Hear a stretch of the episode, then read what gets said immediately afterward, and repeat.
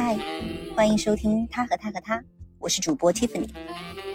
听一百个了不起的女性故事，看一百种人生的无限可能。这是一档女性对话节目，每一期邀请一位素人女性嘉宾，从她们的真实经历出发，听听她们的探索和成长，分享她们的爱和智慧，希望能真实记录、启发思考、自由探索，也期待你的互动和分享。谢谢收听。欢迎大家来到他和他和他，我是 Tiffany。今天我邀请了一个我邀请了半年之久的 嘉宾晨晨，然后呃，今天聊的是生育的话题。其实这个话题在我做这个女性为主题的播客想选题的时候，就是最重要的一期。想就是趁早和和大家就是说这个话题。我记得你好像是当时做了一期还是就跟你讲了，对，就说要聊，然后一直都没有因为疫情或者是。跨城的原因都没有直接面对面，还有因为带娃的原因啊，是的，带娃充满了不确定性。然后晨晨每次我们可能达成意向的时间，然后可能就因为一些小朋友突发的情况就推迟了。对，这个也我们在这个约这个播客的这个真实的状态，就反映出了带娃带娃的真实的状态。对对对，晨晨，你要不要先自我介绍一下？我简单介绍一下，呃，我是从小学音乐，学钢琴，学作曲，然后从音乐学院的附中本科、研究生毕业，然后呃，就业的经历其实还也蛮丰富的。传统的话，其实就是传统的一些音乐的这些就业方面。不管你是写曲子啦，或者是，呃，从事音乐方面的东西，或者是给孩子上上课，甚至是写一些呃作品去给呃一些演员去演唱，嗯，那这些都有过。然后比较难忘的一阶段呢，就是属于是在互联网公司也有一段算是呃创业的一个经历吧。嗯，这个是区别于传统这个音乐行业的一个经历，我觉得也算是。比较丰富，算是一个跨界的人。现在来说比较简单的是一个自由职业者，也是两个娃娃双胞胎的妈妈。对这个自己能接受妈妈这个称呼，其实还过了蛮久的，是吧？对，这个我们就是今天 要聊的主题，就是就是这个到到底这个心路历程是一个怎么样的？其实我一开始时候特别不喜欢别人叫我哎什么什么宝宝妈，对谁谁谁妈妈，我就会觉得。我没有自己的名字吗？嗯，因为很多人都会叫我名字或者叫我任老师，对吧？这个称呼是我觉得是对我一个呃一个嗯，不管是职业啊还是自己的一个人设啊这方面的一个社会社会属性，对对对，他的一个呃最直接的标签的认可。如果你说你是谁谁谁妈妈，我就觉得沦为大众哈。当然当然那时候的想法很年轻，嗯，对。但慢慢的，呃，逐渐，呃，这几年下来之后，自己也会心态逐渐平和。嗯，一个是和自己达成了一个和解，然后最，呃，也还有一个是因为，呃，一些时间的变化，包括你的生活环境、工作环境、家庭环境，因为我们也换了一个城市，嗯，呃，各方面吧，你就会逐渐的慢慢接受这样一个称呼，觉得，嗯，这也没什么嘛，这个很正常，对，会有一个这样的转变。对，我觉得你刚刚其实自我介绍的时候讲的还蛮云淡风轻的，就是 就是本来就是学音乐、学艺术的，是吧？在别人的眼里，可能你的生活就是相对来说很自由或者很云淡风轻的，是吧？但但当你接受了一个妈妈的身份之后，其实我作为你身边的人是能看到你的生活发生了很大的一个转折的，所以所以你刚刚这个介绍其实。就 是让人产生了一种 就是滤镜，对。其实你知道我的平静之下是有 很多的波澜的波浪的，对你就是冰山的那一角，下面还是很波涛汹涌的。其实走过来了就都还好，可能这就是中年人的自觉。对对对，今天其实我身边还是有蛮多同龄人是做妈妈的嘛。为什么邀请晨晨呢？因为我觉得说，嗯。我们在聊生育这件事情的时候，是一个非常个性化的一个嗯一个经历，对对对。所以像我呢，我感觉虽然说我也觉得很累，或者是说对我自己的挑战很大，但是我觉得相对来说，客观来讲，我觉得还是算是比较轻松的。嗯啊。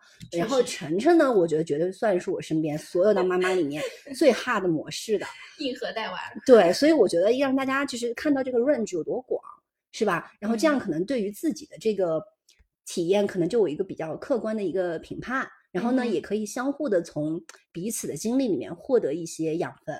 所以，就比如说我自己其实是计划生育的，嗯，但我知道晨晨你是意外的，对我那应该属于半计划半意外，就是因为我们当时呃八月份办的，呃七月底就等于七月最后一两天办的婚礼，嗯，然后八月份就怀的孕。你这个就无缝连接了，是吗？对，其实就跟我老公说话，哎呦，就感觉好像被骗婚了，二人世界在哪里？然后突然就直接 对有娃了，对，而且当时因为我结婚也是三十岁以后嘛，嗯然后当时我们呃公司也有那种呃比我年长的这个嗯前辈说，可能三十岁以后要娃不会像二十多岁的姑娘那么嗯容易，嗯就说你可以做一个长时间的备孕啊，或者怎么样，我就听取了他们的意见，但是没想到来的这么快。嗯，然后，而且还是一个 hard 模式，直接就是双胞胎。嗯，那而且在这个不管是怀孕的过程还是带娃的过程，绝对是一加一大于二的。对，所以这个直接就给我和我老公都措手不及。其实就是我也是在自己生育以后才发现，就是一个已经如此生命中很难承受之重了。然后，然后当我真的看到你带俩娃的时候，嗯嗯我才知道。它绝对不是说是一个乘以两倍的一个难度，对对它绝对是可能就是立方，就它嗯不是一个乘法。对对对对对，是的，它这个困难程度就是直接上升的，不是简单做加法的这种。对对对，那我们就就是从你怀孕开始聊吧。嗯其实我我怀孕整个的体验其实还蛮好的。嗯，就是我自己除了说可能有一些小小的因为孕期带来的，比如说可能情绪上面，呃情绪，其实我都还好。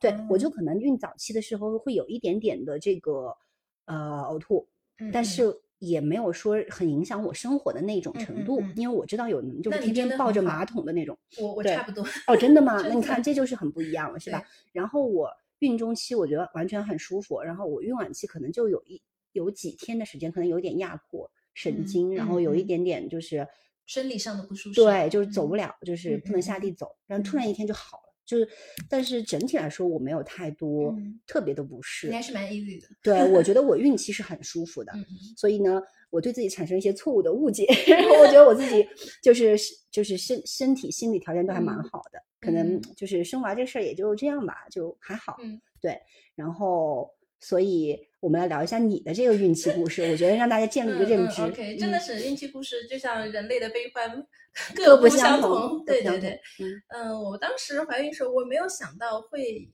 孕吐那么是一件那么那么难受的事情，嗯，就是属于我不能吃下任何东西。哦，你吃什么都吐什么。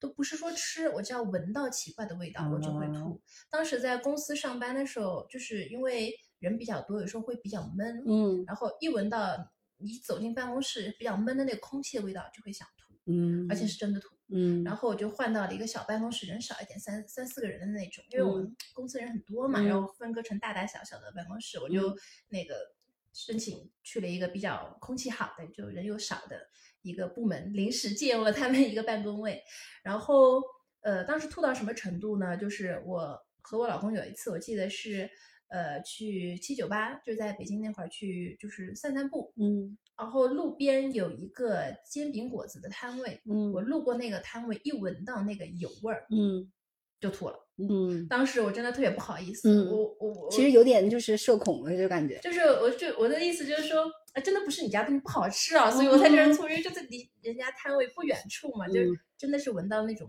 油烟味就想吐。嗯当时我能吃什么呢？就只能吃简单的那种蔬菜沙拉，不放酱的，嗯或者最简单的，如果要加点主食之类的，可能我就会点三明治、赛嗯百味之类的，而且也不能一次吃太多。嗯一个这个完整的，它是最小是二十一寸吧，还多大的？嗯就是我大概可以分三四顿，这样嗯少食多餐。嗯当时吐到一个什么状况呢？就是满脸的那个都有那个血点子，就是脸部的那个血管都因为呕吐会使很大的劲都爆掉了。哦嗯，然后最厉害的就是有一个眼睛大概三分之一的那个眼白的地方都是一片血红，哇就是眼珠里边的呃微细血管都是爆掉了。哇，我还不知道原来呕吐还有这个对，副作用。原来我不嗯知道，我那个嗯脸上小点子，我以为是不是怀孕之后会长的一些嗯斑啊什么的。我妈还说，当时我妈怀我的时候，她嗯说她可能呃生完之后会慢慢好，我还以为是斑，当时不懂，嗯直到那个眼睛那个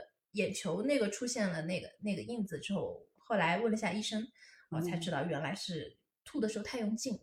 但是这个是不受控的一些生理反应，是，所以这个是这个孕吐跟你怀一个两个是没有关系的，是但是这个确实让我感觉到了很难受。是，嗯，那其实孕吐大家相对来说还是有点认知的，就大家提到怀孕生育，他可能知道哦，有孕吐这这样一个伴随性的副作用嘛。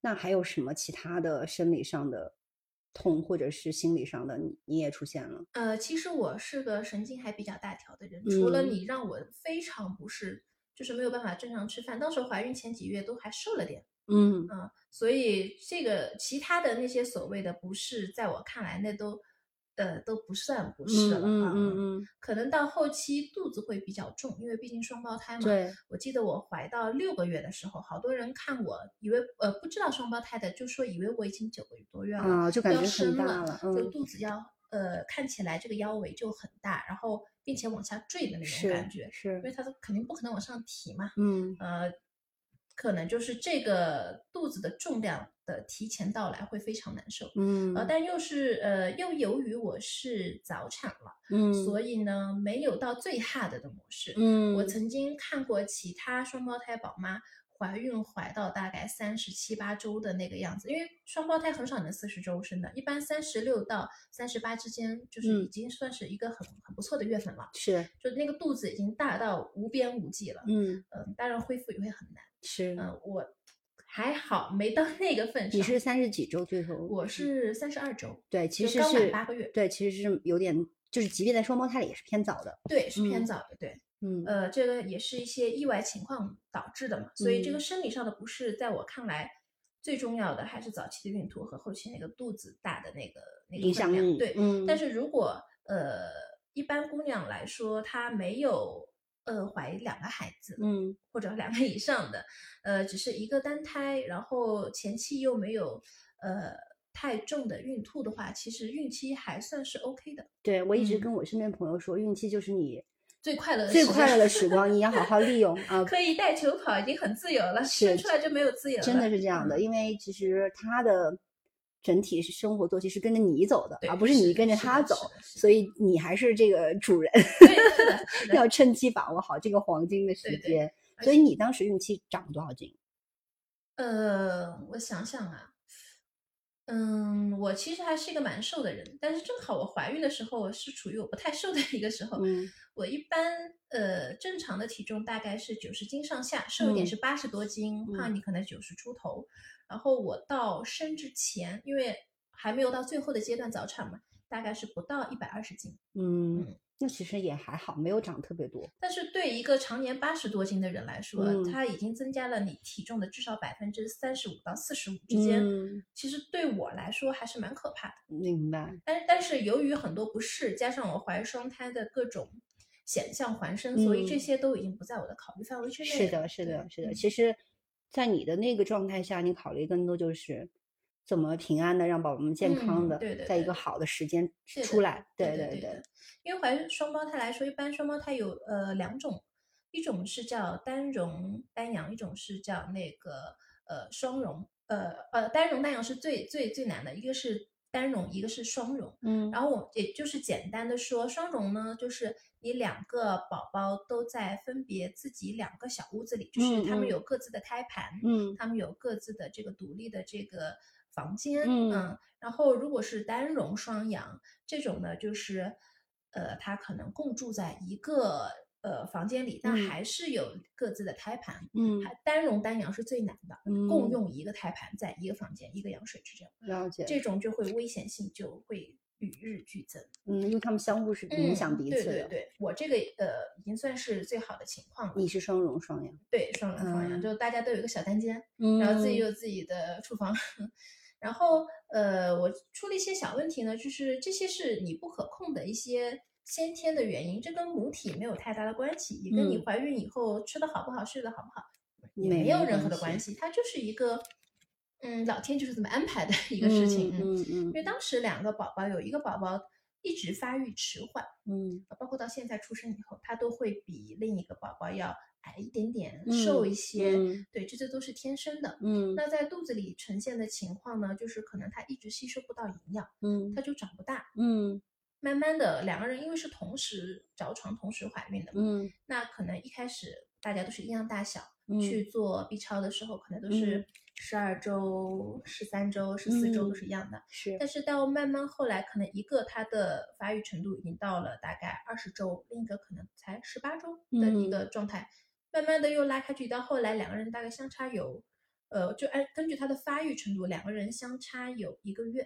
嗯嗯然后呃，当时我的嗯医生他就说，如果没有涉及到生命危险，是不建议做任何医学干预的。嗯。嗯，直到后来，呃，发生了一些情况呢，就是说他们在查这个脐血流的情况，就是脐带的嗯血流，是。就发生它会有一些时而会倒流，嗯时。而会就是查不到，嗯就是说，呃，它可能这样的情况下呢，有几种情况，一个是它可能这个呼吸不是特别顺畅，嗯。在可能会有宫内缺氧的一个情况，嗯。那呃，输卵期血流有时候会消失，有时候会倒流，倒流就会比较严重，因为如果你缺氧了的话，那可能它的血流会都倒流到你的脑袋当中，嗯。就胎儿也会形成一个自我保护机制，会保护你的大脑。是。这个信号出现的时候，在母体当中，它不一定就是最安全的。嗯因为我们经常听，就是说在肚子里待一天，你可能抵得过在外面待一个礼拜，是但是并不是全部都是这样的情况，这个是嗯我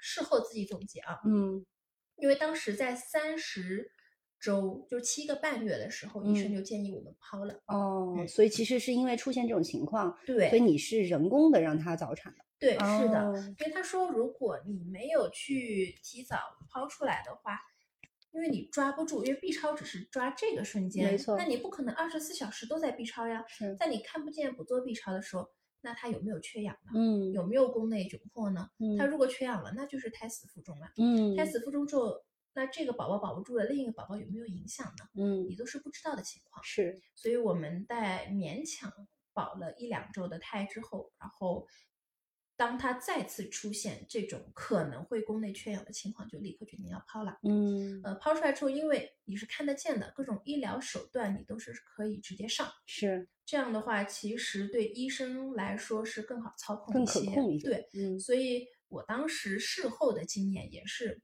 要听医生的一个决断。嗯医生他是会考虑最周全的一个情况，虽然大家都说医生说话会比较夸张，是但是你怎么就知道你不是被夸张的那一个情况出现呢？是你就能赌你就是那个百分之九十的幸运儿吗？嗯那世界上那么多百分之十的那些人都去哪儿了呢？嗯所以我觉得这个是我当时学会的，给我上了一节课。嗯一个是嗯一定要理性去判断，嗯呃，概率这种东西，你不要觉得你是大概率，是 你不要觉得你是分母啊。对对啊，就是这个事情对统计学上来说它是有概率的。嗯你可能是数字大的，你可能是数字小的，嗯但是发生在个人的身上，它就是百分100%之百和百分之零零。对对，所以你不要去赌这个概率，概率跟你没有关系。嗯是这样的。对你一定要考虑到，跟站在医生角度考虑到最差最好的情况，一定要考虑到，就一定要理性，一定要听医生的建议。这个是嗯我非常非常呃当时一个很深刻的认知。嗯，但这个是不是也建立在你和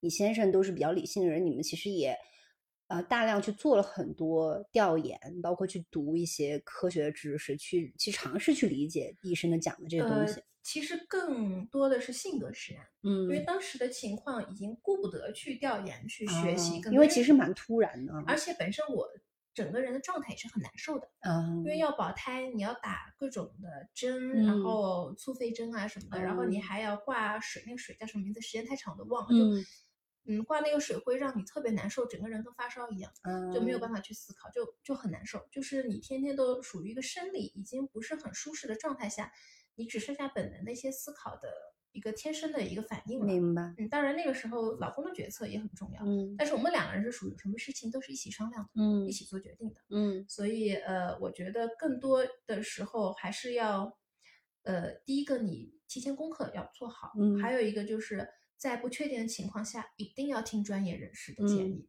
因为人家读的书、见过的情况真的很多。嗯当时我们那个我入院以后的那个住院医师跟我说，他进医院十多年，才见过一个我这样的病例。是吧？对你也是被他们做这对对个做临床的这个学习他们案例。都在一起开那个年会，然后会诊，看我这个方案要怎么怎么去，嗯呃，包括他们说给我开个转诊单，去北医三院的那个有一个专门看双胞胎的一个医生很有名，听他的建议怎么样？嗯但是人家医生也是说这个是看情况的，因为谁都不好说。但是最坏的情况大家都有这个这个呃预估吧，但是就是不好下判断到底什么时候抛是最好的嗯时机。你抛早了，因为孩子发育很小，是当时做 B 超，大的那个是三斤左右，小的那个当时做 B 超是八百克。嗯当时医生就说，你一袋儿盐还有五百克呢，你八百克抛出来，大家也害怕，嗯万一救不活。是但是你要是抛晚了，又怕时机错过了，没人家在肚子里也没机会行了。嗯对，嗯就是这个嗯时机是特别难抓的。所以我们当时在艰难的保了一两周之后，再次出现这样的危机的信号，我们觉得就是到时候了，赶紧跑吧，认为嗯然后就安排了第二天一早的手术，立刻就跑了。嗯，所以你当时是在协和生的吗？嗯，没有，我当时是是在那个呃，哎，叫什么航天那边。嗯嗯，因为一个是离家里近，还有一个它那个妇，它是一个它不是特别有名的三甲医院，但是它的妇产科很有名。嗯然后我们就报了特需嘛，也是，嗯当时会人少，因为我当时是想，呃，越有名的医生，呃，越有名的医院，可能人会越多。嗯我也不太想顶着一个很大的肚子每每去排队，因为呃，就算你报的是特需啊、私立部啊什么的，你只要有名的医院，排队人还是很多的。嗯嗯，然后也是没想到会有这么特殊的情况出现，所以其实可能他们也为你这个 case 也调动了很多资源，对，是的，是的，是的。我觉得整体体验还是不错的，这个医嗯院还是、还是还是可以，航空医院还是可以的，嗯，给他点赞，打个软广。对，还是可以的。对对对，所以当时其实呃，对你们来说还是一个挺两两难的一个选择的。对，因为嗯，从小到大我们这么和平年代长大的人，其实没有遇到过这么艰难的选择？你要选择你要选择一个生命的生或死，嗯其实这个而且它已经长成了，嗯你很有可能因为你的一个决定，它可能就来到不了这个世界。嗯你当时有做最坏的打算吗？在孕期整个知道你双胞胎了以后，知道双胞胎，当时我们都是开心的，是吗？是感觉中奖了那种心情是 吗当时首先我们这孩子，嗯，不是在我们做好很多功课之后来的，我嗯们对，呃，可能我老公有一点意识，我当时毫无意识，我不知道带娃是多么难的一件事情，然嗯后，呃，也没觉得生一个两个会有什么样的影响，当时就觉得哦，还蛮好的，就顺其自然来就来了吧就。一次解决俩也挺好。嗯，对，当时就是其实还蛮乐天派的，也嗯没有做很多的功课，嗯嗯，是 做点功课还是有必要的。真的，我觉得至少就是这事儿来了以后，你不会那么的慌乱，或者嗯是会去思考到底为什么这事儿发生在我身上。对我当时嗯其实怀孕之后，我还是正常上班，公呃呃公司的事情我还是在在在 run 这些事情，嗯嗯然后只是前期的呃生理不适是给我带来的最大的一个困扰之外，其他都还好。大概到五个月之后就没有吐了，我就其实过得还蛮舒服的，就一直嗯都正常上下班啊什嗯么的这种。嗯了解。那其实你当时也跟我们分享了，其实真正惊险的还是说他出生以后，是吗？就是嗯他是住了保温箱，呃，其实真正惊险的是你出生前的决策的这几天。对，这这几嗯天，因为你不知道你这个下的那个时间，嗯对不对？嗯，因为你买定就要离手了。对对，嗯你你有可能你抛了之后，你想救它，但是反而因为抛太嗯早了，嗯那你又想在肚子里多待一会儿，但是你又怕你抛晚了，嗯这个不确定性，我觉得这个是最最难的。对，当嗯时也不是很舒服。但你抛出来交给医生之后，其实虽然你也有忐忑，但嗯是你会觉得，呃，这个已经不是我可以决定的事情了，压力会稍微小小一点，对小一点。对。嗯然后就看他，呃，在医院里边过五关斩六将，就是各种一关一关过过过来。我也时常赞叹，生命是很顽强的。嗯它又脆弱又顽强，这个是我很深刻的一个理解，对于生命第一次一个深刻的理解。就是给你上了关于生命的这一课。对，当时在三十多岁的时候上了第一次生命的一课。嗯，当时我就觉得啊，真的是人生生死之外无大事。嗯嗯，这是也是我后来能够与自己和解的第一步吧，算是，就是是没有什么事情是有哪有哪有那么难呢？对吧？嗯没什么可难的，我们已经生活的很好了。嗯因为当时我也混过一些那个双胞胎的宝妈群啊什么的，有些嗯也听说过一些故事，有一些孩子早产了，就是因为家庭条件或者是地处偏远，然后医疗资源不是很好，那可嗯能就只能保一个。是对，这种情况也是有的，所以我觉得我们已经很幸运了。没错，嗯没错。然后当时你，我记得你生说生完之后，他就被直接送保温箱了。你是好几个月没有见到他们。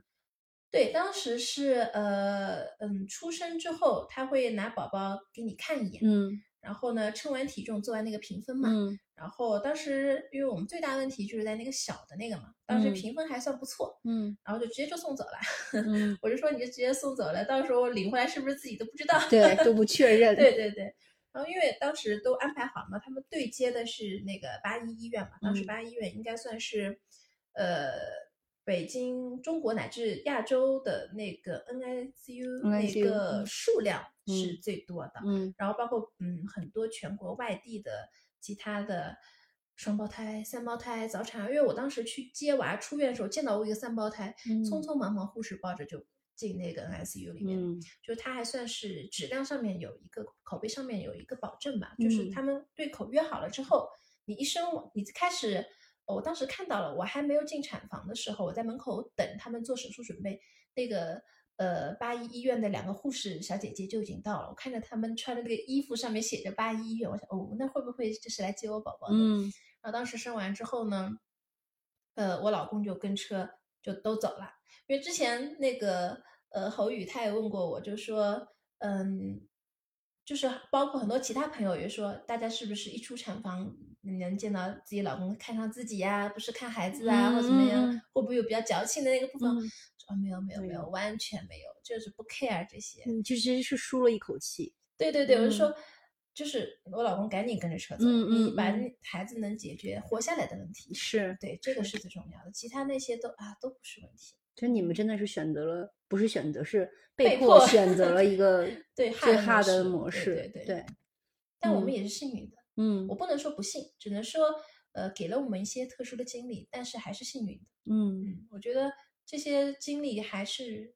挺难得的。所以其实你坐月子是很舒服，因为孩子不在你身 边。是的，就是你老公在坐月子。呃，我坐月子的时候，当时请了月嫂嘛，然后他真的是就是全职照顾呃宝妈的月子。嗯呃，当时呃因为嗯，我们大宝是在医院里，就是大概待了四十多天出来的，然后他嗯是要求达到好像是四斤以上还是四点五斤以上才能出院。嗯然后小的因为出生体重是九百多克，因为实在是太小了，两斤都不到，所以待的时间长，大概。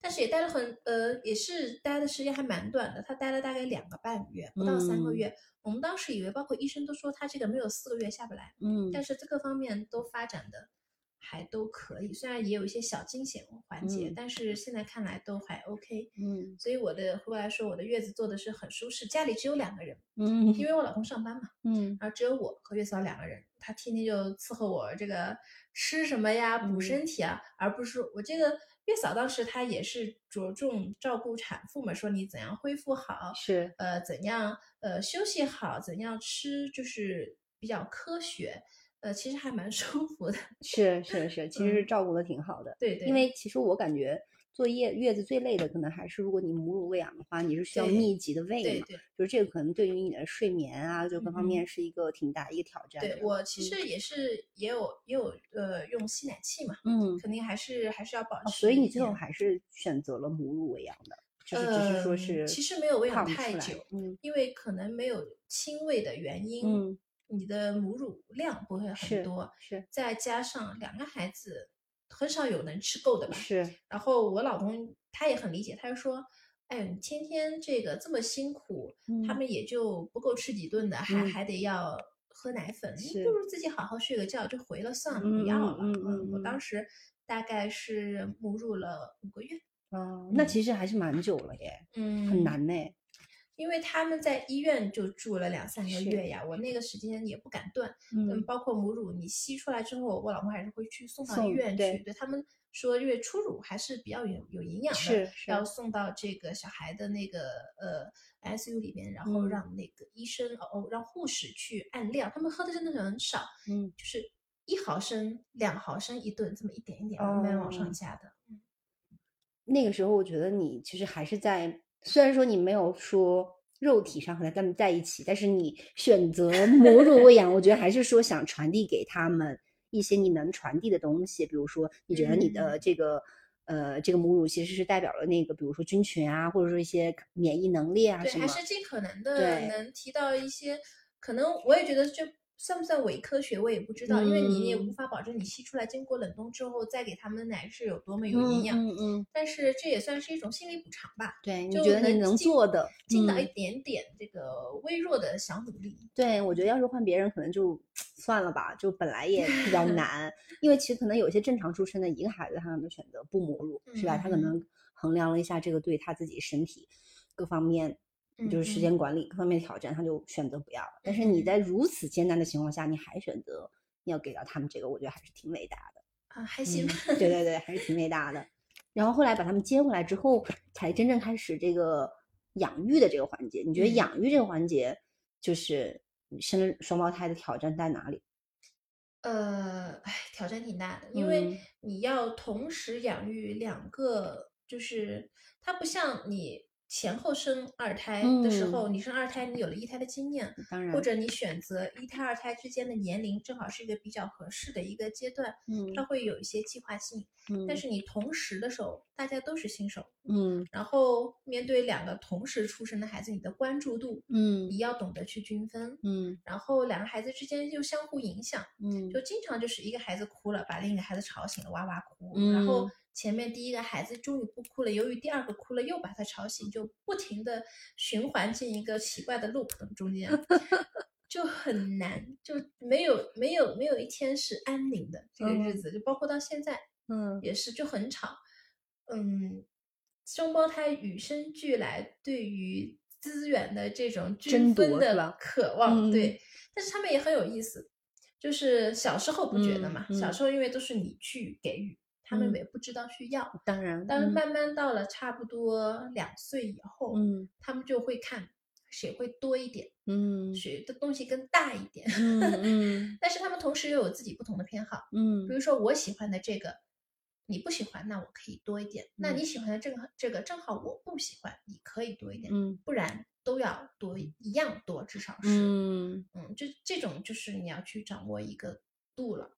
但与嗯此同时呢，因为从小一起长大，他们又习惯了这种资源的均分。嗯这个大概是在三岁以后出现的，因为他们嗯现在差不多快三岁半了。嗯就是当特别是大宝，他当自己拿到两样东西或者一样以上的东西的时候，他会说要给妹妹一个。嗯嗯，他会有这个从小跟妹妹平分东西的一个习惯。嗯，但是他也会说我要两个，就是嗯这个不能可以有一点矛盾，但是它确实又是存在的。嗯嗯嗯，所以其实你觉得，就是在养育的一些比较常见的问题上，都不是一个挑战了。其实养育两个嗯最难的，其实就在于对他们这个注意力的这个分配对，资源的分分配。对，包嗯括他们都喜欢，比如说两个人都喜欢妈妈抱，嗯那这个时候，你你要怎么办？嗯呃，有时候我会跟他们讲道理啊，嗯然后两条腿嘛，一人做一条腿一起抱。嗯。大多数时候呢是可以平复的，嗯。但是每有有的人小脾气上来说，他就说不，我要两条腿坐着，我我就要自己坐在嗯，一个人独享。嗯。每个人这也很正常，人类的天性嘛。嗯。有时候觉得也也挺可怜的，别的嗯。小孩都能独占，嗯，他们一上来就只有最多也只有百分之五十，是。想想也 也挺不好意思，但是没有办法，这个既既来之则安之嘛。嗯，对，所以其实，其实这个东西背后带来的可能就是说，你其实你本来其实我觉得当妈妈前两年就没有多少属于自己的时嗯间了这，时间就更少了。对啊，他们两嗯个人挤占你更多时间。比如说，可能以前，呃，比如说我带小孩睡觉的时候，可能就能稍微偷偷的放松一下，看个手机啊嗯什么之类的，是吧？但是可能你现在就是这个睡着了，我这个又醒着，对对，嗯就是他两个，他并不是可以军事化管理的，因对为他还小，真的他没有办法服从命令。嗯他不是两个人，你说吃饭好，两个人一起吃饭；嗯上厕所好，两个人一起上厕嗯所；说睡觉，两个人一起睡觉。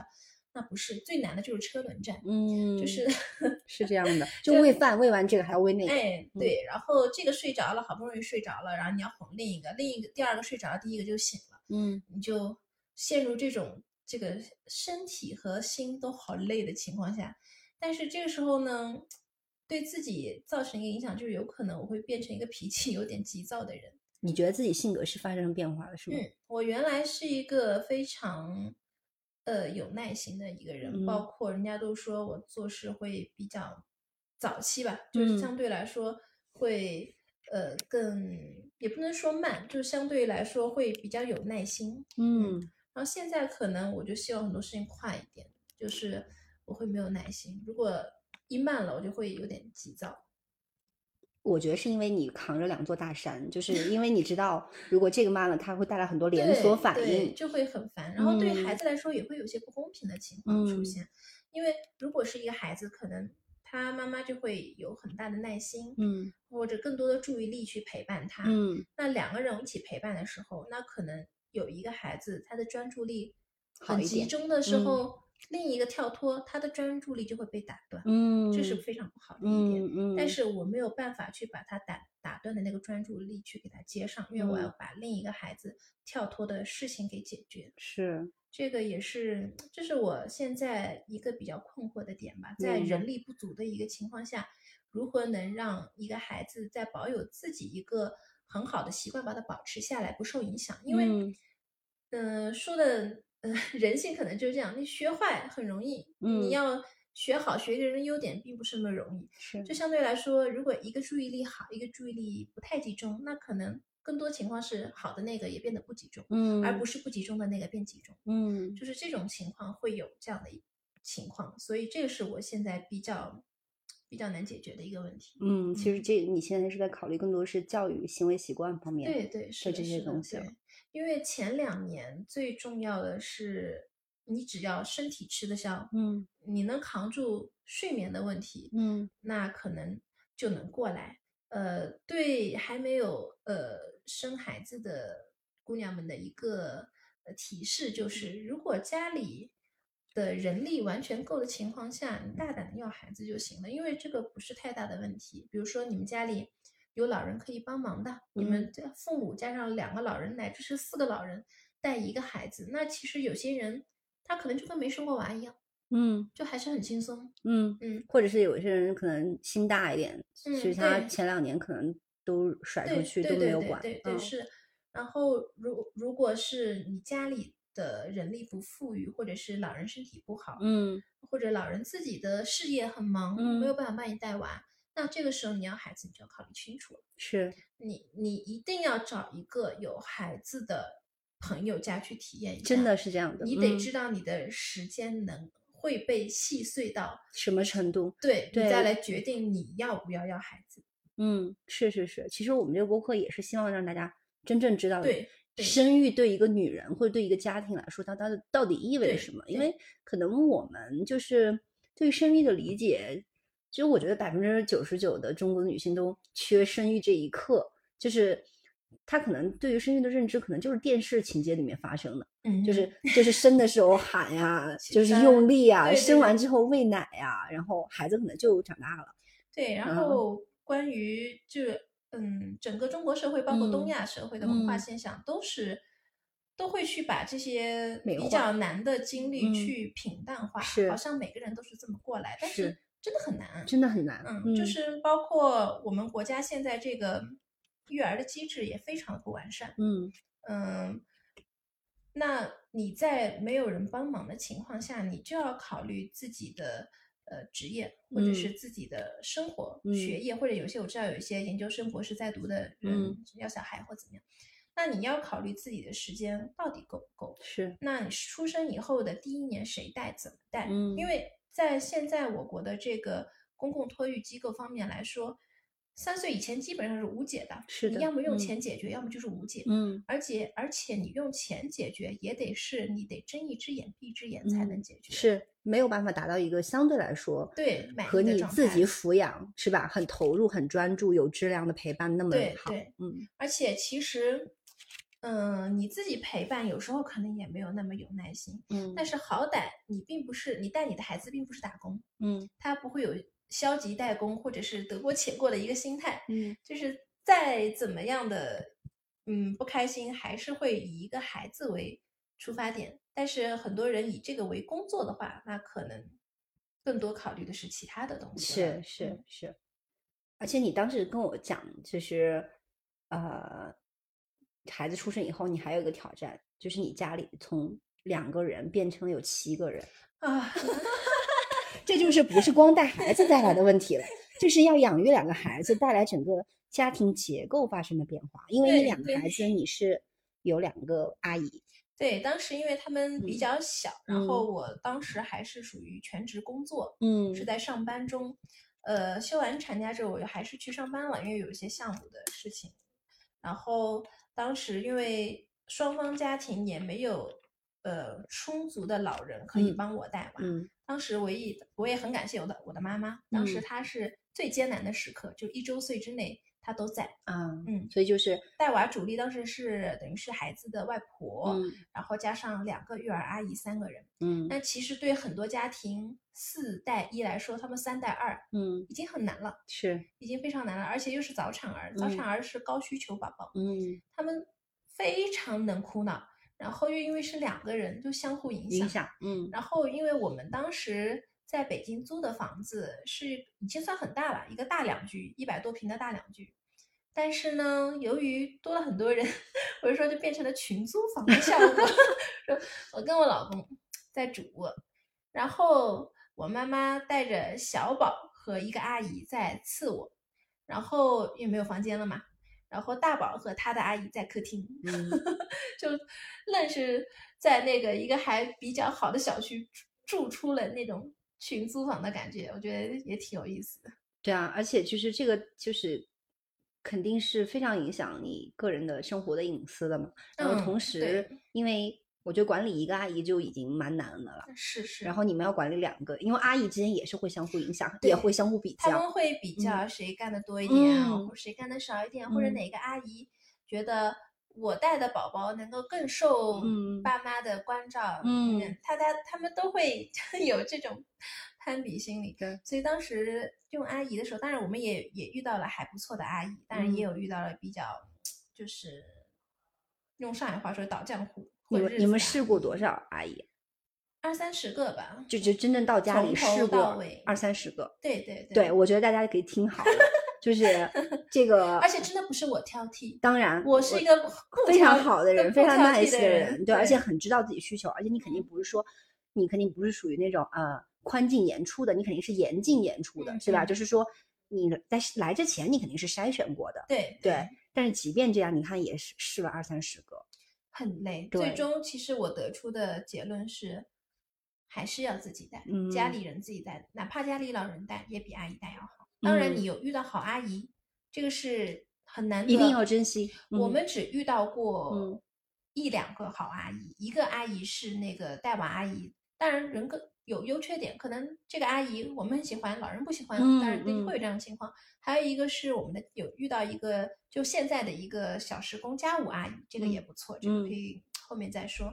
就是在前面要找带娃阿姨的时候，包括现在整个呃育儿嫂这个市场也是非常不好。嗯。就是，嗯，怎么说，诚信问题啊，包括嗯。阿姨的心态浮躁问题啊，这个都很难去解决，而且行业也没有什么标杆，国家暂时也没有去出台一些政策来管控，嗯，所以整个来说就得看命，是，并不是说你找的中介公司越大越好，当然当对然，嗯，完全是靠阿姨，你遇到那个阿姨的个人人品怎么样是，是以及和你家人相处的这个是不是合适，也是适配，嗯，对，这个找阿姨跟找同事还不一样，它既像同事又像家家人，人对，嗯。所以这个还真的蛮难的。对，所以我的建议是，如果呃，因为一般很少有人会生两个嘛，嗯嗯，就是肯定一般一次就来一个。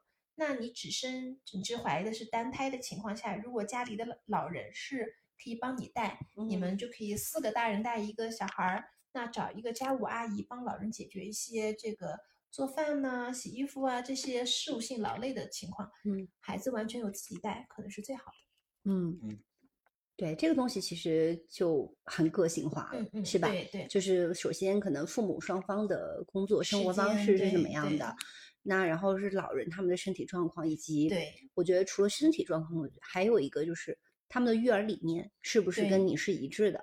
对，就是比如说我拿我们来看，可嗯能我和我老公可能会比较倾向于阿姨带，嗯，而不嗯是老人带。嗯嗯嗯，那可能也是因为我们比较幸运，遇到一个还不错的还不错的阿姨，嗯非常稳定，从头到尾没有换过。然后呢，当然他肯定也会也会有一些但是执行的还是的问自己带。对对对。但是比如说我们的老人，我们可能就觉得，第一，他们可能身体条件也会差一点他们带着可能两三个星期就会很累，然后呢，嗯可能就会有一些腰疼啊这儿不舒服的情况，我们就觉得，哎，还是算了吧。然后另外一方面也是他们，其实，在教育理念上还是有一些这个肯定多多少少会传统的，就嗯看你怎么去抓这个优先级了。是，而且不同年龄的优先级是不一样的。对，可能我觉得就是两岁半以前，嗯，嗯可能是养育生理需求，嗯然后包括他的安全，嗯这方面是最重要是的。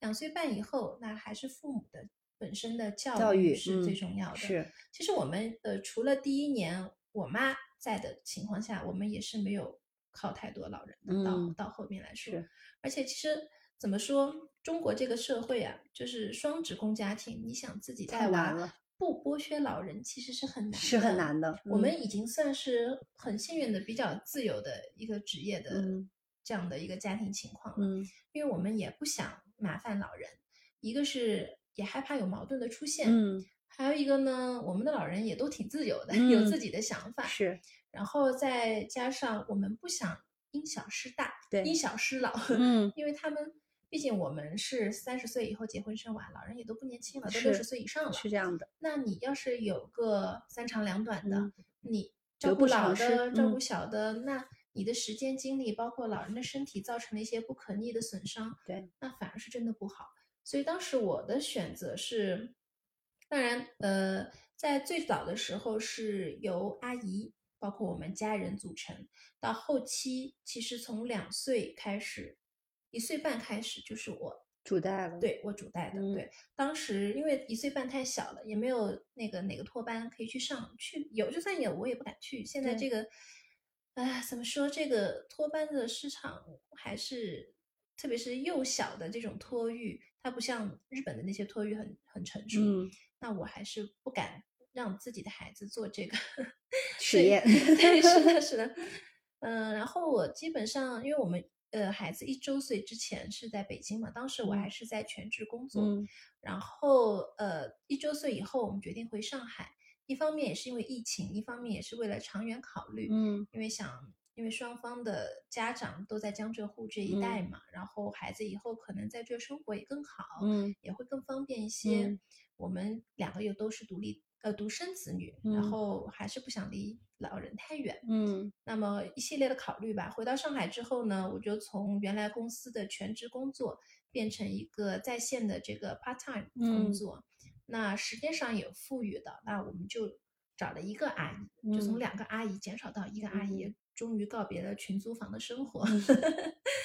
嗯，因为谁也没有想到，对吧？就是你，我在在我看来，回老家有一套多年以前买好的住房已经很幸运了。嗯没有在房价高点再再再去买，那谁能想到，嗯，你多年以后你会有两个孩子呢，嗯对吧？已经已经很好了，所以我们当时找了一个，虽然住的还是有一点点局促，但是我觉得比起北京的群租房已经很好。嗯，当时主要就是请了一个阿姨，然后我来主带。嗯，所以其实你觉得，嗯，从北京搬回上海，以及说你选择从你其实还是一个，算是我觉得是一个职业发展挺上升的一个时间，就嗯是突然变成一个可能更灵活的方式的这种，算是一个很大的人生的选择吧。你觉得嗯这个东嗯西是，其实主要还是因为有了这两个宝宝，给你带来的一种推动力，让你选择这个方向。如果没有两个孩子，你可能压根儿不会往这个方向走吧。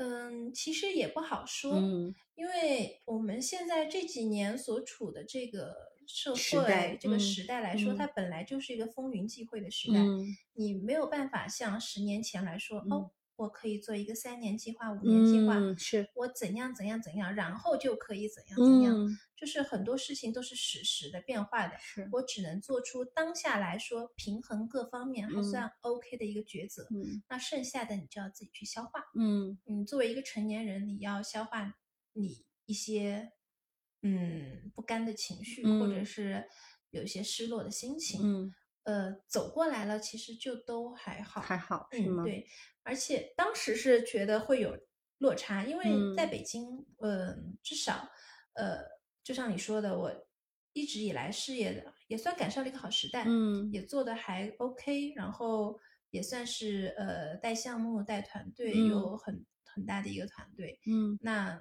不说的很夸张，至少在公司里也是有一点点地位嘛，嗯，就就是还是一个，不管是能力呀、还是说你自己的这种，就是有正向回馈的东西会很多，是就是这个就是社会的认可度，你你觉得是有成就感的，对，嗯很有价值。不管嗯是你在公司里做的事情，嗯还是你去外面 social 的时候，大嗯大家都会啊，你是那个谁谁谁，嗯或怎么样，嗯就会还觉得这嗯苦学多年，就是还蛮蛮值得的。就是走上了可能年轻的时候所期待的那种嗯对对对事业女性的那个路子，是吧其？实我并不是一个特别女强人的类型，但嗯是我还是蛮希望自己能够有一个独立的事情去做。嗯然后一直以来做的也还都 OK，虽然有很多乱七八糟的呃事情，但整体来说还是都不错的。我也很感谢之前的那些工作和嗯之前的那些、呃同事啊嗯之类的，我觉得是个不错的经历。那一下到一个你没有任何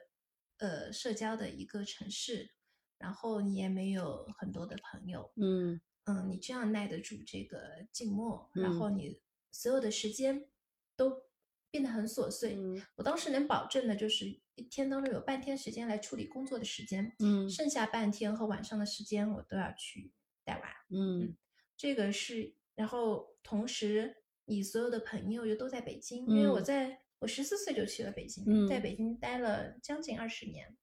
嗯，那嗯，除非你自己是一个靠呃 social 才能获得能量的人，嗯你需要不停的去这样子，可能会很难受。嗯那在我的经验来说，慢慢是可以调节过来的。嗯对，因为我并不是一个靠 social 来获得能量的人。嗯。但虽然我也需要被认可，我也嗯。需要、呃来展现自己的社会价值，但是在你逐渐把自己和生活呀，包括自己的想法各方面达成一个平衡的时候，嗯。你再往回看，你会觉得塞翁失马焉知非福。嗯。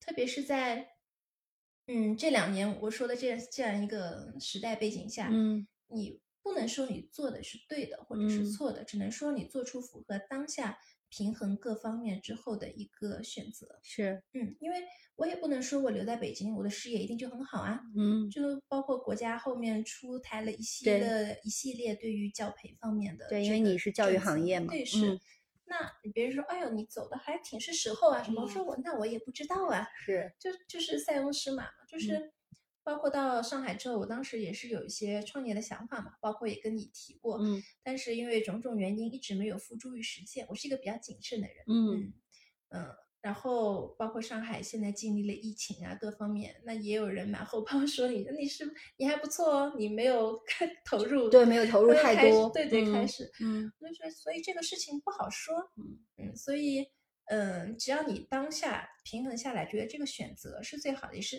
要从理性方面去看，嗯。你会慢慢去消化你感性上带来的一些生理不适。嗯。时间其实时间能治愈一切，嗯。嗯，就就还好。所以你觉得你现在讲起来，其实你都已经和解了或者消化了，但你当时在这么多险象环生、波澜起伏，或者说对你自己生活、工作方式产生这么多变化以后，你会有很多，比如说觉得扛不过去的时刻嘛？或者是说深夜一个人在那默默流泪的时刻？嗯，默默流泪倒没有，没有没有那么矫情，嗯但是 中年人不配矫情。是是是，没有没有力气去 矫情了，已经。我只是有时候会在想，我到底要什么？嗯我需要一个目标，嗯但是我找不到这个目标。我有时嗯候会给我定一些目标，但是我的目标，嗯，我前三十年的这些奋斗的目标已经被政策给打压掉了，嗯所以我突然就丧失了一些自己在传统意义上的所谓具体可以落地去实现的目标。懂，嗯，我现在可能最嗯最好一个状态就是追求一个生活状态的目标。嗯我可能希望我的生活是舒适的，嗯然后我可以慢慢培养一些我觉得还不错的一些社交方式，包括嗯我可以去交的朋友，我可以呃给孩子带来的一些生活环境，包括自己还可以做哪些行业的转变。嗯这个可能是利于当下去重新出发的一个考虑，我觉得也不错。嗯就是你不一定要死盯着原来的一个目标去说，我一定要怎么怎么样，怎么怎么样。其实并不是的，时代是在变化的。那你的人和你的想法，你也要跟上。嗯虽然，嗯，你现在是一个，比如说带娃比较多的时间，社交没有那么长，但你也要，呃，有自己的一些方法和一些渠道去了解这个世界、这个社会发生的变化，你尽可能的，嗯，能 follow 上这个一个社会的变化，并不是说你要去引领怎么样去做个弄潮儿，或者嗯像十几年前的那种所谓的创业浪潮或怎么怎么嗯。样，就是你至少要知道你所处的一个什么样的时代，不要嗯揪着以前的这些偏执的一嗯。个想法，觉得我一定要怎么样。这个是我在当下现在跟你聊天的这个、嗯。这些大概这今年以来这几个月，对获嗯。得的，包嗯。括上海这次疫情，嗯，对，当时，哎呦我的妈呀！我当时最担心的就是你，因为我在上海嗯朋友很多，嗯嗯嗯，因为我当时也有你老公微信嘛，我知道他不在上海，对他太走的太巧，说你他在上海封城之前，她老公出国去了，出差去了，嗯然后我就特别担心你是一个人带俩，一拖嗯二，在嗯家里三个月怎么活嗯下去啊？嗯嗯。然后还好你说啊，你婆婆在，对我嗯当时一拖二的两嗯次，因为我们那个楼当时有密接，嗯当时的密接政策是封锁两天，然后再观察十四天，嗯然后被封了两天，那差差不多独立带娃的一个礼拜，我已经非常崩溃了，因为我是一个也不能说十指不沾阳春水吧，至少也是不太做饭的一个人。嗯哇，天天做饭已经可以了。其实我嗯觉得做饭还 OK，、但是你要带娃。当时那个孩子还不到三岁，哎呀，当时真的好累，天天就在一个屋子里，你还得狭小的空间嗯足不出户，然后嗯两个人在家里造的那个乱七八糟，我。一开始还收拾，到后面我真的无心收拾。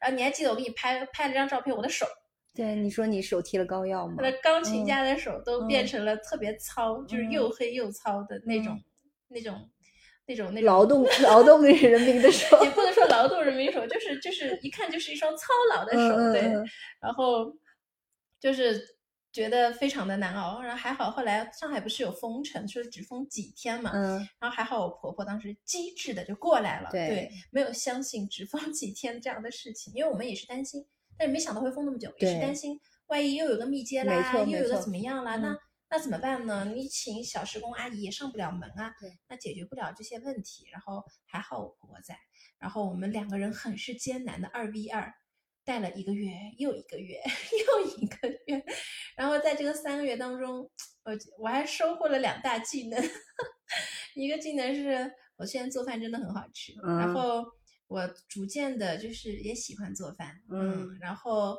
呃身材也变好了，嗯。嗯，就是我会去练瑜伽，因为我之前肩颈特别不好，因为从小练琴嘛，嗯嗯，嗯再加上后面又创业公司的那一段经历，就是九九六也会有一些就肩颈不是很好，我经常会按摩呀怎么样，但是疫情没有主动运动，嗯对，疫情期间你也找不到按摩的师傅，你也不能去医院，嗯那我当时是肩颈不舒服到什么情况啊？就是有一次我突然起床就倒下了，嗯就是头晕，整个屋顶都是转的。嗯当时我就知道，这病入膏肓的一个阶段，嗯一定要采取运动了。那当时就联系了一个瑜伽老师，给我发了一些肩颈方面的课程。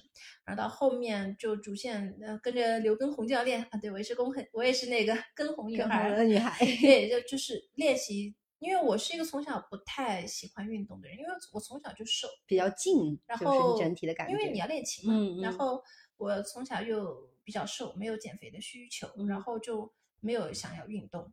然后经过这个疫情这几个月，嗯，把我这个怀孕以后的这些胖的这个地方，虽然现在还有，但是已经瘦下来很多。当时我也分享说，我瘦了十斤，我就非嗯常开心。就是呃，上海疫情三个月瘦了十斤，对，就是带娃加运动造成对的。对带娃加运动，包括我自己做饭也很健康嘛，嗯就是饮食也很重要嘛。嗯嗯嗯，然后然后就发现，哎，这疫情三个月虽然给我带来了很多劳累，但是我发现我更懂得生活了。嗯嗯，那其实，在我们俩能够平心静气，就包括你说我刚开始介绍的非常风轻云淡，也有疫情的加成。是因为其嗯实，在非常极端的情况下，嗯，对你的考验其实是最接近于本真的。你可能没有那么多世俗的七七八八的那些干扰或诱惑了，你可能就回归到一个最符合你自己内心的一个状态。嗯，对，，当时就是会觉得你每天能够好好吃饭，嗯，好好睡觉，因为不能去医院嘛，你得嗯保持一个身体的健康。没错因为我们嗯二带二的情况下是不允许有任何人生病病真的对、嗯你一旦有人生病，不管是孩子生病还是大人生病，它都对我们这个脆弱的这个带娃态系统对，都是一个摧毁性的 一个打击。我特别懂，嗯中年人不配生病。然后，然后我婆婆之前手也有过骨折嘛，我也嗯害怕她万一用力不当啊什么的，就毕竟老人嘛，所以我嗯当时后来我还跟我老公说，我作为家里唯一的一个青壮年劳动力，真的是扛下了所有。包括我们当时去团购啊，别人家家户户，我说你看，人家家家户户都是男生，上海男人本来就比较顾家嘛，嗯嗯去扛这个扛那个。嘿，就我们家，我一个小姑娘出去了，然后还好家里有婴儿车，我说嗯你不在，这个婴儿车替你扛下了所有。就去拿货的时候，那婴儿车垒的巨高，各种嗯箱子之类的，嗯我觉得也很有意思。就是我觉得当时我们还聊嘛，其实人的预期就会放得很低。你那个时候想的就是，只要不进方舱，其实就是成功了，真的是就是身体健康，对，就嗯是一步一步的，其实是在逼迫自己去做一些筛选，嗯，就是你你的生活到底哪些是可以被去除的，哪些是你要拼尽全力去守护的东西，更加的嗯返璞归真。是嗯是是，包括嗯，我说我原来都喜欢喝咖啡嘛，那嗯。个，那你失去了上海全上全上海的咖啡店应该是全国之最，嗯。你失去了这么多便捷又好喝又不贵的咖啡店之后，你怎么喝呢？然后我慢慢的学会了自己磨咖啡，然后从一个只喝奶咖的小白进阶到喝美式、喝手冲，所以我说也 越来越会生活了嘛。嗯嗯嗯，包括其实这些细节就是说，嗯，可能以前你作为一个事业女性，你其实是嗯，这些东西在我看来都是不重要的，是一些鸡毛蒜皮家庭主妇我都不屑一顾的东西。对，但是其实并不是。对，嗯但是现在它可能一点点这种变化，其实是会对你自己个人的这种生活的舒适感和幸福感带来很多的嗯调剂。嗯嗯嗯对，就是呃，幸福不是只有一个方面，嗯，它不是说你做呃做上 CEO 迎娶白富美，你就是一个成功幸福的人对，嗯。你事业上取得一定的成就是幸福，嗯。你赚到很多钱是幸福，然后你家里老人身体健康是幸嗯。福，自己在疫情期间能够吃上饭不生病，嗯、然后也是一种幸福。能一个。人扛起整个这个家，就是我嗯觉得真的是我英雄母亲，真的太英雄了，真的，我我很难想象自 己一个人能做到，我真的觉得嗯，话说回来，这是没有办法的事情，是就是。你是所有退路的那最后一个退路，对。这这对每一个妈妈来说，对，就是听的正在听的女孩子，请坐好。嗯。你以以前想的哦，这个可能不行，有老板顶着；嗯那个可能不行，有男朋友顶着。是但是在养娃这件事情上来，所有人不行，你就得顶着，没错，你是那最后一张底牌。是所以这个时候你会感觉到一种不可推卸的责任，是就是也不是说母爱，因为我是我觉得我不是一个很有母爱的人，我不是那种，哎呀孩子好可爱呀，我嗯母爱泛滥啊，我也就没有就是 我会觉得是一个啊很很麻烦，哇又来就其实一个很复杂的情绪，嗯对，就是但是呢，因为这个生命是你带来的，嗯嗯，那嗯你要负责，你得让他吃好喝好生活好，健康生活健健康长大。嗯那这种是一个人呃一个自己的一个本能的底线，嗯就是更多时候是一个责任。这个时候嗯的这个责任是你以往在你工作当中或者学业当中所体会不到的，因为呃，会有完全独立的生命以你为底牌的时嗯候，你就会呃有一个自然而然的一个责任感在。嗯这个是没有办法的事情。嗯，虽然很无奈，嗯但是你既然决定了生，那你就得要提早去面对这个事情。这个嗯也是我一步一步走过来。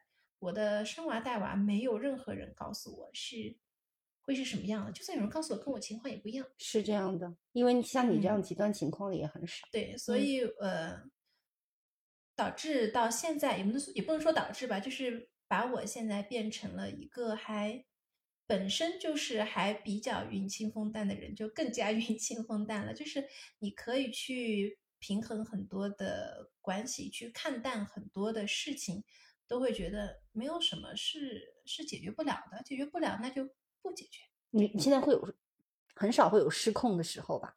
啊。带娃时候会啊，那情绪上的失控是吧？对，就是嗯你很急躁，他们又不听话，或者又怎么样，这种这种每每个妈妈都会有，我觉得嗯这个很正常。你该发火就发火，嗯不要嗯太压抑自嗯己。嗯嗯做一个妈妈的前提是先做你自己，嗯这个很重要。嗯，不要被这种所谓的社会伦理观去绑架的太久。我我该生气也生气，我也会跟我的孩子，虽然他们只有三岁，我会嗯说。也很伤心啊，妈妈也很生气啊，我生气了，我不想理你了。我觉得这种，其实你也是慢慢找到一个和他们相处的方式。嗯，也是因为他们在慢慢长大。，对，以前太小的时候，你没有办法跟他们讲道理，嗯或者也没有一个相对有效的一个沟通的反馈，嗯所以就只能默默承受，嗯然后去消化。然后现在慢慢的，希望以后能好一些吧，嗯也。是边走边看了。你觉得你现在回过头来看啊，经过那么多这么多就是波澜起伏，你现在在看生育这个事情，你觉得对女性来说它意味着什么？你会有一些自己怎么样的一种总结？嗯，我觉得这个事情顺其自然吧，嗯它并没有说一定意味着什么，一定嗯就会要你去牺牲什么，嗯因为每个人的个人的自身情况、家庭情况太不一样了。嗯呃，我能得出的结论就是，如果你不是非常坚定的丁克一族，嗯其实生不生孩子都顺其自然就好。嗯嗯然后，但是顺顺其自然的前提是你要两方面都想，嗯，就是如果孩子来了，你要做哪些准备，就提前把功课做好。嗯呃，但是对于带娃本身的这个时间成本，确实它是不可忽视在这嗯里的。它对呃，不管是主带的奶爸，或者嗯是奶呃，就是宝妈，嗯，就不管是爸爸妈妈哪一方，他肯定都有牺牲。是嗯，只不过这个牺牲就看你花的时间投入大小。嗯这个社会也并不是没有以爸爸主带的这个情况嗯存在的。嗯，那我们就不能说对于女女性的这样的一个笼统的观念，是对于主带的人对主嗯带人来说，嗯你可能要考虑好。呃，像可能像之前前几年，我可能会说你规划一下，那前两年干什么，可能是呃主带娃，那你可能的你的事业或者你的时间，可能这个现在来说更适合公职的人员去规划，因为公职的一些呃升迁是可以控的对，嗯。但是对于其他的一些职业，不管你是自由职业、嗯。或者是私有企业，现在很多社会都是不可控的。嗯。那这个情况下，如果你们有条件，呃，自己带娃的话，那还是把更多的时间花在娃的身上，会更好。因为孩子的这个前几年就这么一次，是然后这个时代呢，你也不知道你现在做的这个事业是无用功还啊是有用功？对你不知道你投入的这个时间，是你今后成为一个事业很大的一个起点，还是你就是在瞎投资？对，就是你不知道你是在做投资还是在做浪费。对，就是你在不确定和嗯确定之间，你就选择确定嘛。嗯就像一个考试一样，嗯有一个考试呢，它可能是主观题，嗯它的评分标准是考官的主观认识，嗯那就看个人审美爱好了。嗯有一个是标准题，一嗯加一等于二之类的。嗯那在这样的社会条件下，那你就去选择一加一等于二的那个为主要花的时间。那嗯你的投入和产出回报，它是是有一个投入产出比的。嗯当然，这个是从一个比较理性的角度来嗯考虑，也不是鼓吹说，嗯，让谁谁谁回归家庭或怎么样，这是从一个现限定现实时代。嗯对，我不知道现在这么说，你的公众号会不会被封啊？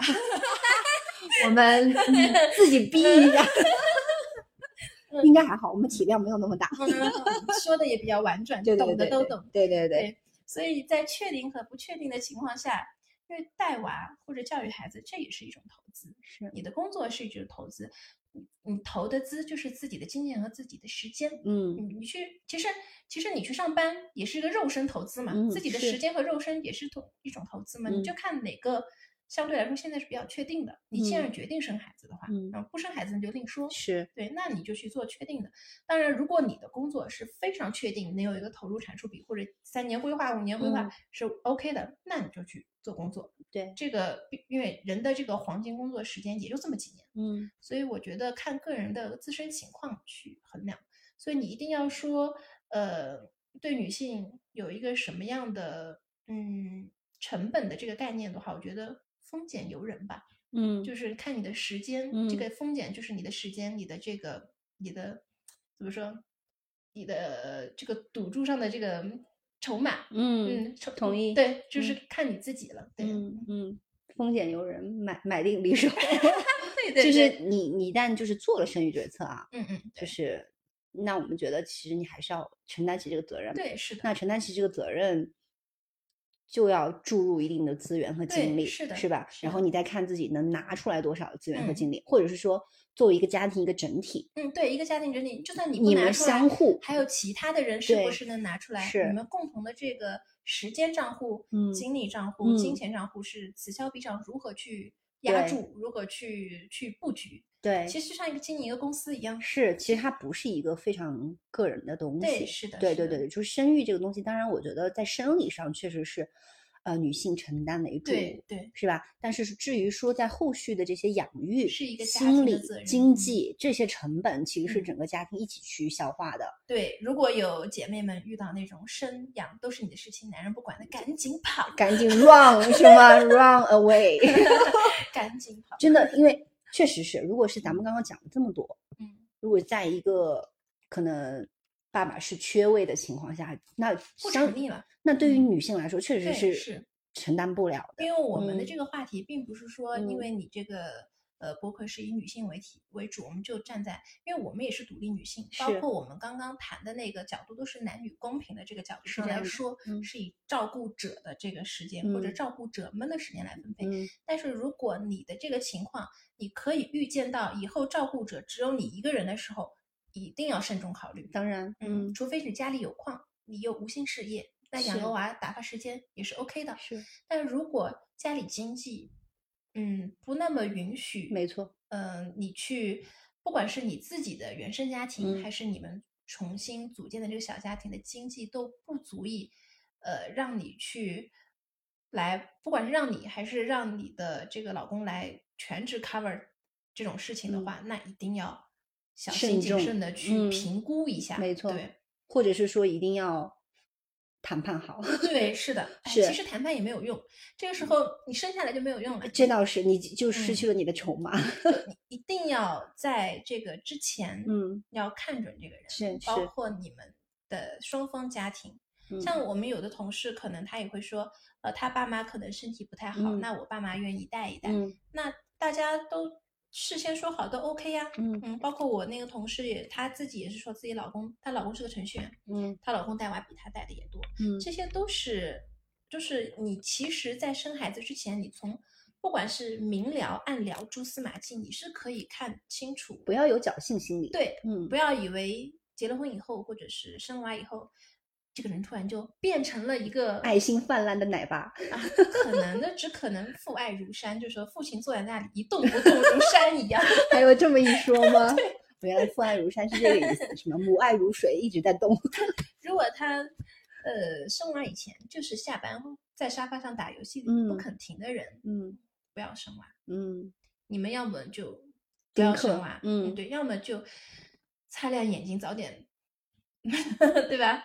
所以这个事情一定要把这个损失，就是更控制到最小的一个情况下。就在你还可控的时候，尽量控制住。对，嗯当然，如果万一出现了不好的情况，也是当时要自己再去评估的。就所以嗯我说，每个人的真的很不一样很不一样，真的很不一样。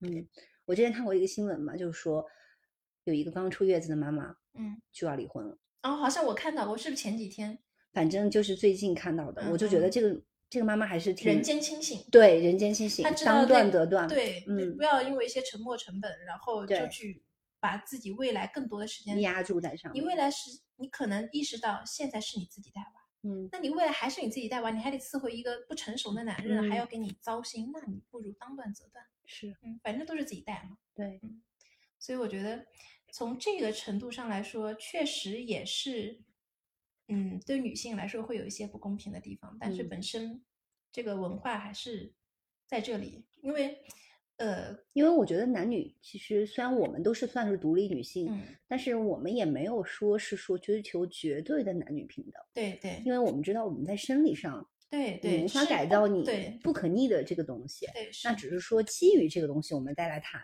是吧？后续的这些东西应该怎么样去做一个平衡和分配？现在比较难的就是，因为毕竟这种传统观念存在了几千年，嗯那女性独立的概念也就在中国来说有三十年吗？嗯，可能也就是改革开放对，是嗯这，那就有很多的情况出现，你要求女性既要又要，嗯嗯，那是不可能完成的。你怎么不要求爸爸们既要又要呢？这个，爸爸们只要就是说，哎，在事业上嗯赚好钱是吧？做的还嗯不错，他就嗯是一个好爸爸。嗯，嗯，所以这个就很难。对，嗯这个真的很难。但我觉得我们还算是幸运，至少我们和另一半其实，嗯，这个 partnership 这个伙伴关系在嗯经过了生育的这个大关以后，其实是经受住了挑战的。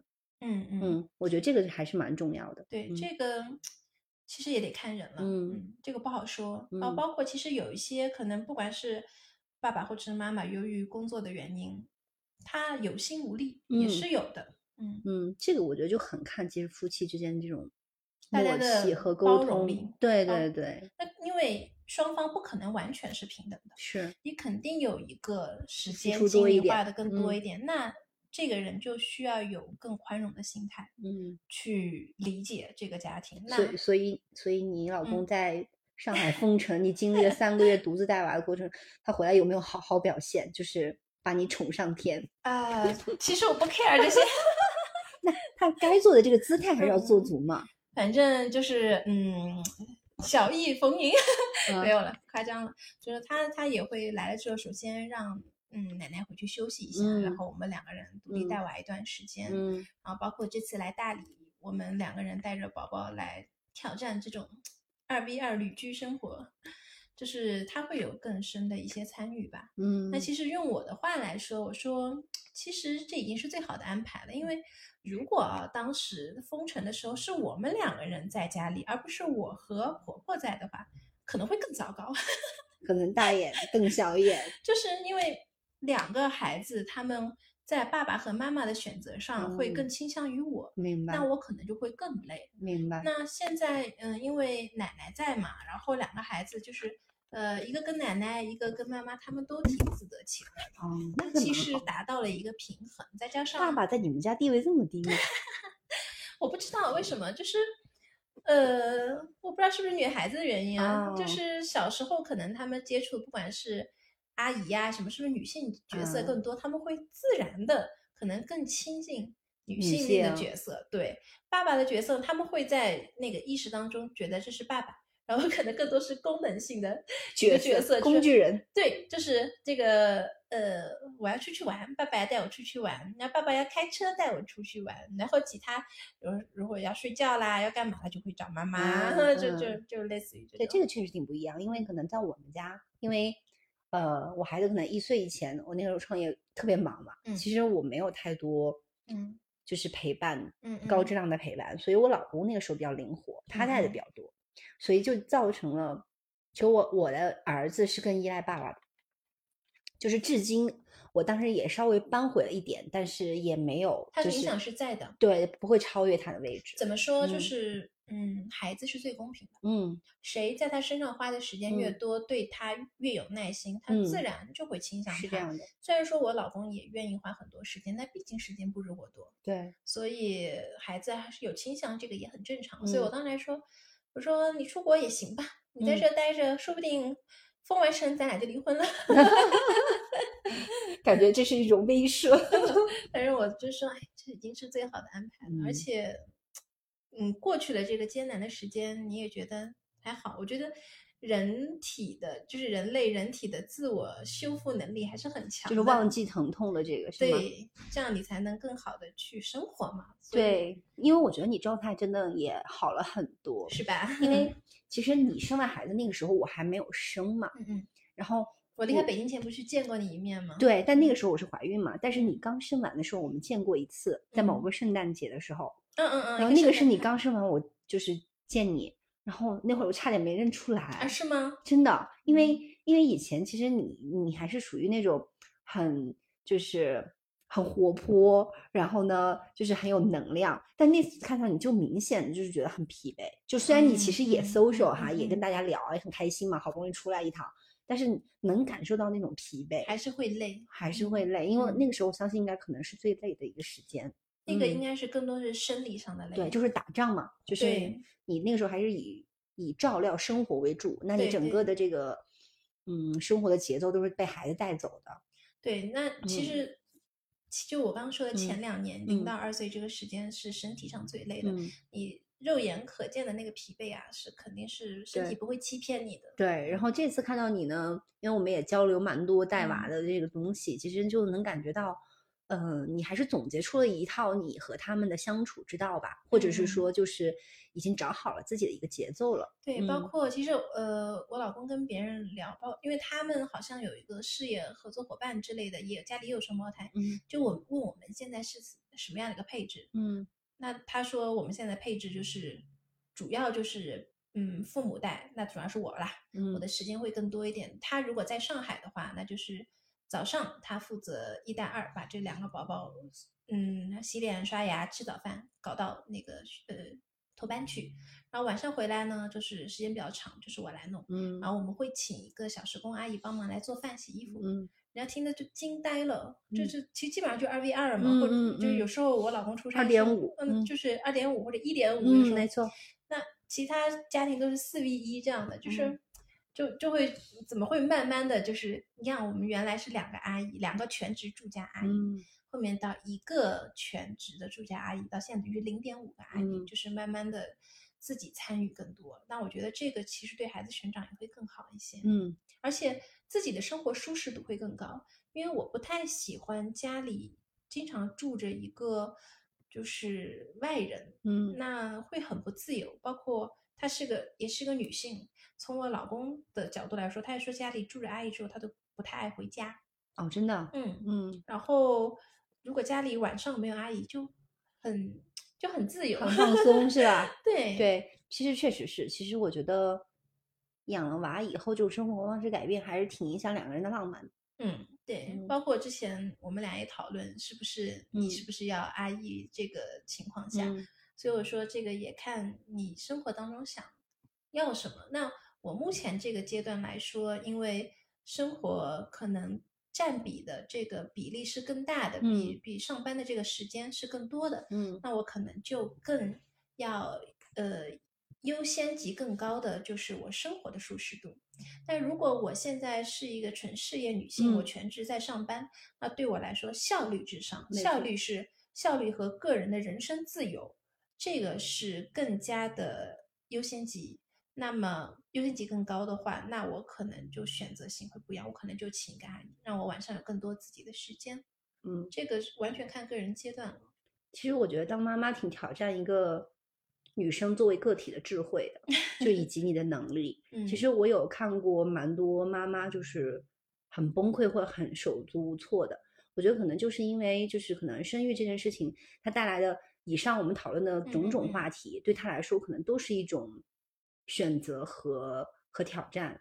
然后他他但是可能这个问题在他可能前面的人生中可能没没有契机去遇。到，或者是没有契机去那么紧迫的去去反思，所以可能对他来说接二连三的这种当头一棒就会。就会很迷茫，就一定要理性的去思考，对。就是你情绪该有肯定是有，嗯。但是你在思考问题的时候要把情绪剥离开。虽然可能有时候我的生理状态还是心里是别扭的，是不舒服的，嗯。但是我需要非常理性的去 A B C D 一二三四嗯。去列出这些优先级的呃高低，然后我想要什么什么什么是可以嗯先放一放的，抓大放小，是。就是你要把养娃的这种态度当做一一种工作是这。样的，你你当做工作的话，你就会更加的理性嗯。去思考你想要什么更重要，然后去做一个什么样的选择。是。嗯是，因为怎么说，嗯，办法总比困难多嘛。对就是要拿出这种，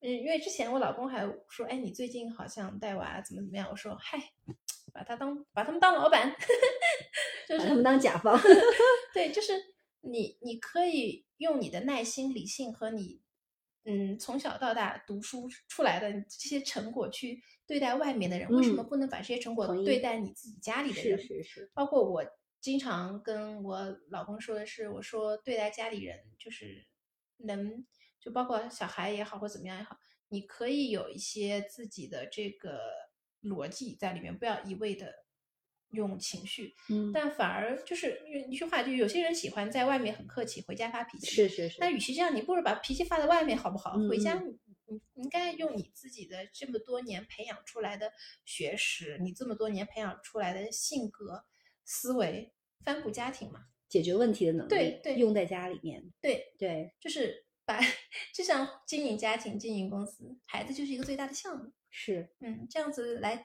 当你把问题一二三四列出来，再一二三四去解决，你的焦虑就就少了，对，焦虑很具体，就是为什么会焦虑？因为你会你拼命的想，然后不去解决，嗯他就会嗯焦虑。而且头绪很多，对其实是吧？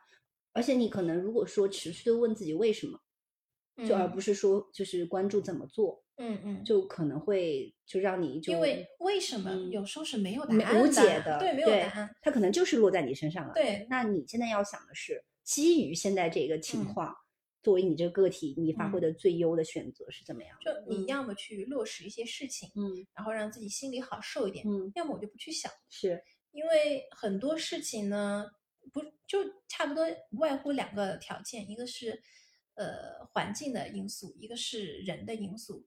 那你要么改变环境，要么改变人。是但是你想改变环境是很难的，那嗯改变人，你改变别人也很难，那就改变自己。嗯，所以其实我觉得生育它是一个，它是一种场景，嗯就是是一种修行的场景。对，它也像一种自省的一个 过，程。就是它就是扑面而来的一些嗯问题，就是迫使你去我觉得很嗯很锻炼人的能力。对对对，嗯其实蛮蛮考验的，其实很难在生活或者是说呃工作的场景里面找到一个非常类似的。但我觉得可能创业会有一点点类似。其实我觉得我创业是让我更好的当一个妈妈的，就是可嗯能在那种你不想解决，但是又问题出来的时候，你被迫要嗯一号位就要冲出去做这件事情。那其实在家里可能是类似的，以及说你对待一些可能就是并不那么理想的员工，但是呢，你要 想要用各种方法去激励他。然后那你在对待宝宝的时候，其实也是一样的。是的，是的。嗯而且，嗯，从另一个角度来说，毕竟培养的是你的宝宝呀，又不是别人家的员工。对，所以，千言万语一句话，想开就好。想开就嗯好。对对我觉得这是一个非常好的总 结。当妈妈既要佛系呢，又要发挥你的这个对职专业业的那一趴，对嗯对，特别好，特别好。那你觉得还有什么，比如说，呃，在育儿这方面的资源，或者是说书呀，或者是工具呀，呃，能够帮你更好的做一些执行层面的一些东西，或者是信息来源？呃，我其实也看过一些乱七八糟的书，也嗯有。嗯我推荐两本，就嗯是比较好玩儿的。嗯有一本呢是我老公推荐，他特别喜欢看各种育儿书，他是个理论派，然后叫做呃捕捉儿童敏感期，那个书还啊蛮有名的。就是蒙氏的理论吧？嗯有一些嗯它就是属于是呃，有些孩子他会出现的一些比如说一一岁以内、两岁以内、三岁以内，他会出现一些各种敏感期的特征，是，比如说他喜欢说我不，嗯。不要，或者是他喜欢往哪个角落钻，可能是需要一些寻找空间感。就是嗯。当他出现一些大人无法理解的事情的时候，你如果看过这些书，嗯，你会知其所以然，当然会嗯。更好的去理解，也会嗯。有更大的耐心。嗯。然后我老公是有一个更加不一样的体验，就是嗯他觉得在带娃的过程中，他会有一种弥补自己幼年、呃童年时期的一些一些事一些事情和情感，他会嗯。觉得还这方面会获得能量。嗯。呃，这个是我没有的，这个可能跟嗯。每个人的童年情况不太一样。嗯。嗯，呃，还有一本书是我以前特别喜欢看一个日本的那个漫画家叫高木直子，嗯。他写画的一些小漫画很有意思，就是他是个单身很久的人，他他有一系列的书叫《一个人在东京》啊，什么一个人过的第五年，一个人过的第九年什么的。嗯。然后呢，近些年他也当了妈妈了，嗯。嗯，然后呢，他写了一本书，呃，叫什么名字？我一会儿给查一下，告诉你有点忘了，就是可能也是带娃的那些过程的，他就把新手妈妈会遇到的那些情况啊、困难啊，包括自己努力的点啊，都画成一个小漫画，嗯，我觉得特别的贴切，也嗯特别的好玩，因为他就是独立带娃的嘛。嗯然后有时候他的妈妈会来帮忙，但那都是短暂的帮忙。然后包括参加一些呃，因为他是大龄大龄的妈妈，然后他会去参加一些育儿活动，人家都是年轻的妈妈或者怎么样，这些经历都特别有意思。我觉得嗯这个书会找到一些共鸣，并且看得会很轻松。嗯因为书籍呃，除了给你指导和学习的呃意义之外，你也需要有一些让自己感到快乐的一些东西。还是嗯那句话，就是做任何角色之前，先做自己。嗯我觉得自己伺候明白了，自己 高兴了，就都还好说。嗯，我觉得只有自己嗯活得比较明白，其实才会有比较健康和良性的一个两人世界夫妻关系。嗯，然后当你们两个人世界比较坚固的时候，你们可能才能真正非常 ready，或者是说有爱的去照顾新的生命，是吧？嗯不管嗯是一个还是两个，或者是更多的生命。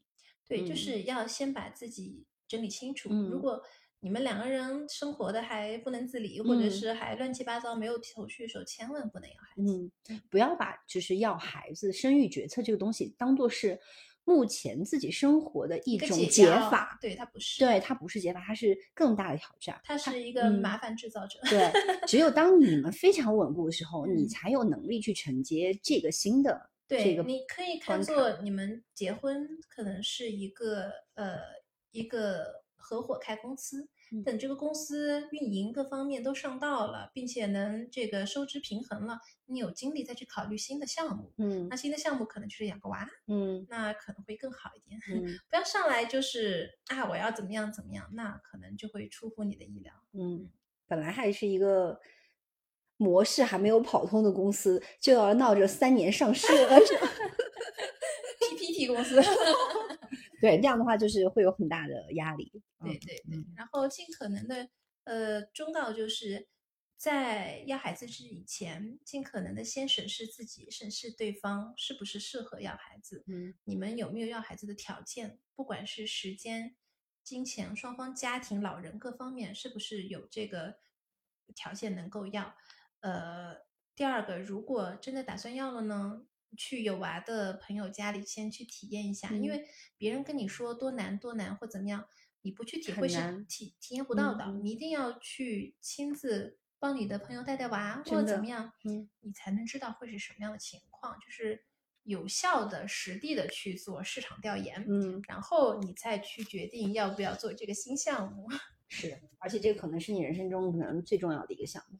是的，是的，嗯，好呀，我觉得，哎，对，刚刚还忘了跟观众朋友讲，我们现在是在大理，对，苍山脚下，两个遛娃的家庭 在这里聚会，终于找到了一个合适的时间来聊这个话题。啊，太不容易了，太不就是容易了约了这么久，从北京、上海到大理。对对对对，就是我觉得我也从这个对话里得到了很多的能量和养分，因为我觉得晨晨是比我更先一步嘛，是吧？可能难度也更高，所以看到你就是找到自己节奏以后，其实对我们后来者来说也也是一种一一种信心。嗯，对对对，我觉得你们的节奏也都还不错，还不错，是对，吗？是的，是的。感恩感恩，这绝对不是说就是顺其自然，或者是说什么，就是我觉得是拼尽全力才找到的一个节嗯奏，嗯就是大家都是这样对，就是对对是精疲力尽的情况下达到一个 balance。对嗯我之前还跟我朋友说，我说刚从溺水的状态爬出来，就现在才能稍微可能有一点点对对对嗯喘息的机会。嗯嗯，好呀，那也希望就是作为听众的你们，就是能做好这个决策，并且嗯就是能够享受做好做了这个决策以后带来的好的、坏的所有的这些东西，就像人嗯生一样吧。然后还有就是，如果跟自己的计划内不一致，嗯也请随遇而安。嗯，只要能符合做出符合当下呃最 OK 的一个选择就嗯好了，不用想太多。嗯，不用太苛求自己。对对对，是的，好，行，那就先这样啦，谢谢晨晨不。客气，谢谢你。